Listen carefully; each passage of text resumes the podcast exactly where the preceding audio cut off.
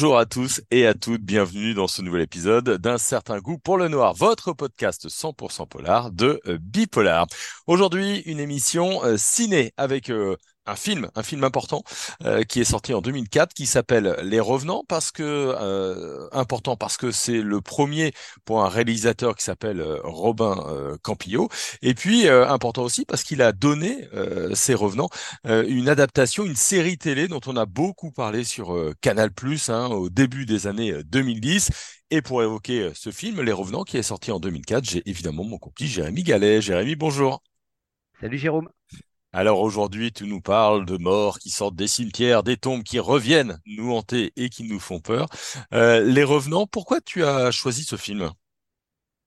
J'ai choisi ce film parce que c'est un long métrage qui est original par rapport euh, à l'idée qu'on se fait d'un film de mort-vivant. On n'a pas ici euh, euh, la représentation habituelle euh, de, ces euh, morts-vivants qu'on imagine volontiers menaçants, dégoulinants, sanguinolents et qui vont massacrer à peu près tout le monde. C'est pas du tout la manière dont Robin Campillo, à travers son premier film, comme tu l'as dit, aborde cette thématique. Hmm. Ce, sont des revenants. Alors, je, on s'arrête euh, là-dessus euh, parce que c'est très très intéressant. Nous n'avons pas des corps en décomposition. Euh, nous avons des gens presque presque normaux. Et puis surtout, ça joue sur l'intime puisque ce sont des enfants, ce sont des époux, ce sont des femmes et des maris qui reviennent. Et ça, c'est intéressant parce que le, mort n'est plus seulement le passé, il redevient le présent. Voilà. Alors, c'est le début du film. hein. On commence medias res, comme on dit. des centaines, des milliers de gens morts quittent le cimetière. cimetière notamment un cimetière qui s'appelle le cimetière Saint-Louis, non pas sous l'apparence de zombies, mais sous une apparence habituelle. Si on peut mettre, des guillemets à ce, terme, ils sont habillés, ils n'ont aucun stigmate de leur état antérieur, la mort, ni même de ce qui a pu la provoquer, c'est-à-dire la maladie, par exemple. C'est une belle journée, il y a de la lumière, ce n'est pas la nuit, on n'est pas dans une ambiance nocturne, on aura, ensuite des ambiances nocturnes, mais ça n'est absolument pas le, début du film, donc il y a déjà un contraste assez saisissant. Et puis, euh, évidemment, se pose le problème de la manière dont les vivants vont accueillir ces, revenants. C'est une nouvelle absolument stupéfiante, et là aussi, il y a un, traitement qui est tout à fait singulier et même une forme de rationalité, puisque quelques minutes après cette scène, on va avoir un conseil municipal. euh, voilà, on ne s'attend pas à un conseil municipal quelques minutes après une scène aussi euh, frappante. Donc voilà, il y a, cette gestion rationnelle d'un événement totalement irrationnel et c'est sur ces bases que, dé- que dé- débute le film. C'est génial parce qu'effectivement, on voit les réactions euh, politiques, les réactions sociétales, on s'organise, comment on fait pour, avoir les romans? Est-ce qu'on peut dire que c'est un film qui interroge le deuil, mais qui interroge aussi la place des, disparus euh, dans nos quotidiens? Ça interroge le deuil, euh, ça renvoie évidemment aux vivants, à la manière dont les vivants vont accueillir les, morts, euh, enfin ces, ces gens qui sont revenus à la vie. Tu disais qu'il y avait des enfants, qu'il y avait des adultes. On a des enfants et des adultes et c'est traité de façon plus, plus intime encore à travers trois, je dirais, trois exemples. Il y a d'abord la femme du maire. Il y a donc là, on a la réaction du maire qui, euh, qui, est le conseil municipal. Et puis, euh, il y a aussi cette histoire d'amour entre euh, deux adultes. Cette jeune femme qui est jouée par Géraldine Payas, qui s'appelle Rachel, et puis qui retrouve son conjoint, qui est mort. Et donc, euh, ce, ce rôle est incarné par Jonathan, Jonathan Zakai. Et nous avons cet enfant euh, accueilli par le père et la mère. Et évidemment, ça ne se passe pas comme prévu. Le retour euh, n'est pas aussi... euh, alors, je ne sais pas si on peut dire heureux, parce qu'il n'y a absolument pas de bonheur dans, dans ce film, mais c'est ce- de toute façon, c'est c'est la froideur qui domine. Et, évidemment, euh, c'est un schéma qui peut renvoyer à d'autres euh, configurations. On pense euh, au, roman de, Stephen King, Cimetière, lorsque cet, enfant revient à la vie et que, évidemment, ce n'est pas le bonheur annoncé. Donc là, c'est ce qui traverse tout le film. Ouais, ça c'est intéressant. Est-ce que c'est pas le bonheur annoncé? Tu, tu l'as dit, c'est c'est assez spécial et c'est vrai que je, je refaisais une petite revue de presse comme toujours et le mot dérangeant revient beaucoup. Alors qu'effectivement on pourrait croire que les êtres chers perdus qui reviennent à la vie doivent euh, devraient nous mettre plutôt en joie. C'est cette froideur qui est dérangeante? Cette froideur qui est dérangeante parce que comme dans la série dont on parlera après, les morts n'ont plus leur place et ils sont euh, intégrés dans cette société rationnelle. Alors, c'est là que ces morts ont une valeur symbolique. Est-ce que cette société telle qu'elle est conçue laisse de la place non seulement aux gens qui, bah, qui ne sont plus là, et, enfin, mais qui, même tout en étant là, ne sont pas productifs, parce qu'il y a une question de productivité. Ce sont des morts qui ont des caractéristiques très communes. Euh, Ils ont un rythme lent, ils semblent déconnectés de la réalité. De ce point de vue, ils ne sont plus productifs, et c'est à ce titre-là qu'ils vont être exclus euh, exclus, euh, mais au sens propre du terme, dans la réorganisation du travail, qu'ils vont se sentir exclus et qu'ils vont finir par faire ce qui, est inévitable, c'est-à-dire vouloir repartir. Vouloir repartir. Ça, c'est, très, très fort.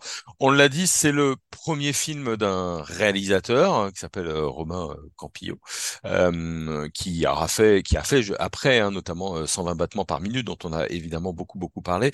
Des revenants, des gens qui reviennent à la vie. Ça nous évoque pas mal de, films et, et de séries. Comment est-ce que lui les filme, justement?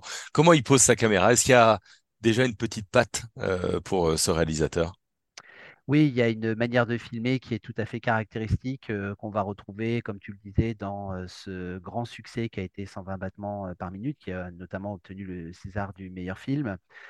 Euh, il y a de l'entraveling, il y a une prédominance de couleurs froides, il y a un jeu des acteurs et des actrices qui est volontairement désincarné, mais qui n'en fait pas trop.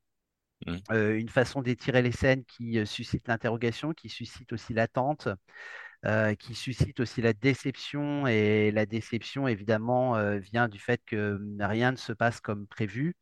Il y a euh, ces plans qui sont larges et notamment un, jeu sur les perspectives. Il y a un plan au début du film assez, incroyable où on voit tous ces euh, revenants qui déferlent sur la ville, à, sur la ville à pas lents avec une, une ligne de fuite et on a à peu près le même plan euh, dans 120 battements par minute pour euh, montrer en, en plongée tous les manifestants, puisqu'on rappelle que ce film-là parle du combat d'Actop et c'est un plan extrêmement géométrique et c'est quasiment le même plan. On pourrait le, le superposer au plan de, du premier film de Campillo, Les Revenants.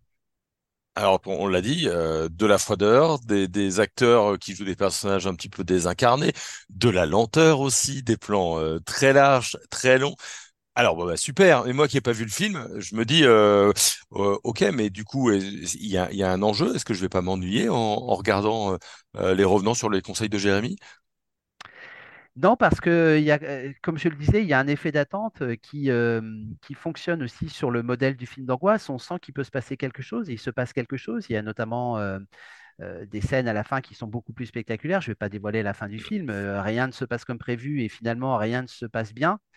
Il y a en même temps une scène qui renvoie au film de zombies avec une menace, un personnage qui finit par mourir, victime de cette menace. Donc on a quand même, on retrouve quand même pour les, les gens qui sont habitués à ce genre de film, tous les codes du film de zombies, mais c'est tout le talent de Campillo d'avoir intégré les influences du cinéma, par exemple, de, de Georges Romero, mais de s'en défaire par un traitement clinique, par un traitement qui croise aussi sa, son intérêt pour le cinéma social, le cinéma naturaliste. voilà, c'est très intéressant parce que il y a à la fois cette, atmosphère qui, est angoissante et puis à cette atmosphère angoissante, des questions qui sont des questions à la fois de société, des questions qui sont des questions beaucoup plus métaphysiques, qui renvoient à notre rapport à la mort, à nos sociétés. qui, sont aussi des sociétés qui refusent la, mort. et puis, où, est la froideur finalement? Où est, cette froideur? Est-ce qu'elle est du côté de- des gens qui reviennent ou est-ce qu'elle est du côté des gens qui accueillent ces gens qui reviennent? La, réponse est plutôt du côté des gens qui accueillent et qui devraient accueillir d'une autre façon ces revenants. Ouais, on peut. Il y a plein de métaphores à faire et plein de réflexions à faire sur sur notre société. Euh, je l'ai je l'ai dit dans l'intro, ça a donné naissance à une série sur Canal+ qui est sortie euh, 7-8 ans euh, plus tard. Série que n'a pas vu le réalisateur des Revenants apparemment. C'est ce que je disais un petit peu. Euh, est-ce qu'il y a des liens et est-ce que la série est aussi bonne que le film? Alors, la série euh, qui a beaucoup marché, qui a très très bien marché, euh, Ouais. à tel point qu'elle s'est ex- exportée, euh, en fait, reprend le, le- le thème du retour massif des, des revenants et de leur exclusion par les vivants, de leur incapacité à retrouver leur place. Ça, c'est le, le point commun. Mais le, film est, est- est plus froid et, et plus clinique, comme je le disais. Et puis, les Revenants, la série Les Revenants est, construite sur le modèle sériel, c'est-à-dire qu'on dissémine des indices pour maintenir l'intérêt, euh, pour euh, établir les liens, des liens entre les différents protagonistes dans un film qui est plus choral.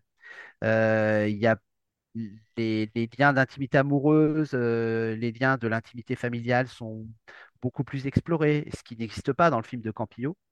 Euh, les revenants euh, se retrouvant par rapport à un même but euh, qui est finalement de, bah, de fuir le monde dans lequel ils n'ont pas leur place. Je dirais que le film de Campillo est peut-être moins accessible et peut-être plus fort de ce point de vue parce qu'il y a, y a moins de concessions.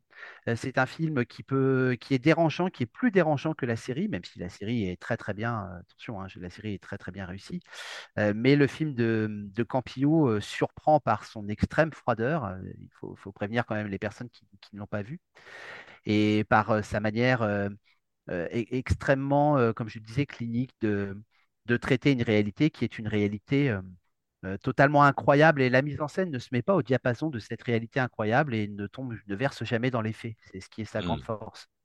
Ah, super, super, super. Donc, un, un film euh, que toi tu nous recommandes, on, on peut y aller les, yeux fermés hein, sur euh, Les Revenants. Je, ter- je Ah oui, termine pour préciser avant de finir ma question, il y a une adaptation aussi, une deuxième adaptation en série pour les États-Unis, cette fois en, exactement. euh, donc euh, juste après en 2015. Donc toi tu nous, tu nous conseilles ces, ces Revenants à voir. Exactement, oui, oui. C'est un, c'est un jalon dans l'histoire du cinéma fantastique français euh, qui, euh, a produit euh, très peu de chefs-d'œuvre pendant très longtemps et puis qui, depuis une vingtaine d'années, vraiment sur, sur une lancée très intéressante, euh, non seulement soutient largement euh, la comparaison avec euh, d'autres cinémas, notamment le cinéma anglo-saxon, mais a réussi aussi à injecter des éléments d'un- d'une tradition française qui est une tradition de cinéma social et naturaliste. Et ça, c'est intéressant, cette hybridation entre le fantastique et puis cette tradition-là du cinéma qui est une vieille tradition en France. Ah, c'est bien que ça puisse s'in- s'intégrer dans, dans une histoire du fantastique à la française. Merci beaucoup, Jérémy. Merci à toi. Voilà, si vous avez, comme moi, désormais envie de voir ces euh, revenants, et ben sachez qu'ils sont euh, disponibles en VOD ou à voir sur euh, Univers Ciné. Voilà, c'est terminé pour aujourd'hui pour un certain goût. Pour le noir, on se retrouve très vite, évidemment, pour un nouvel épisode. Dans 15 jours, on parlera de Ghost Story avec Jérémy. En attendant, et ben vous pouvez vous balader. hein, on a plus de 200 émissions dans nos catalogues. Merci à tout le monde et à très vite.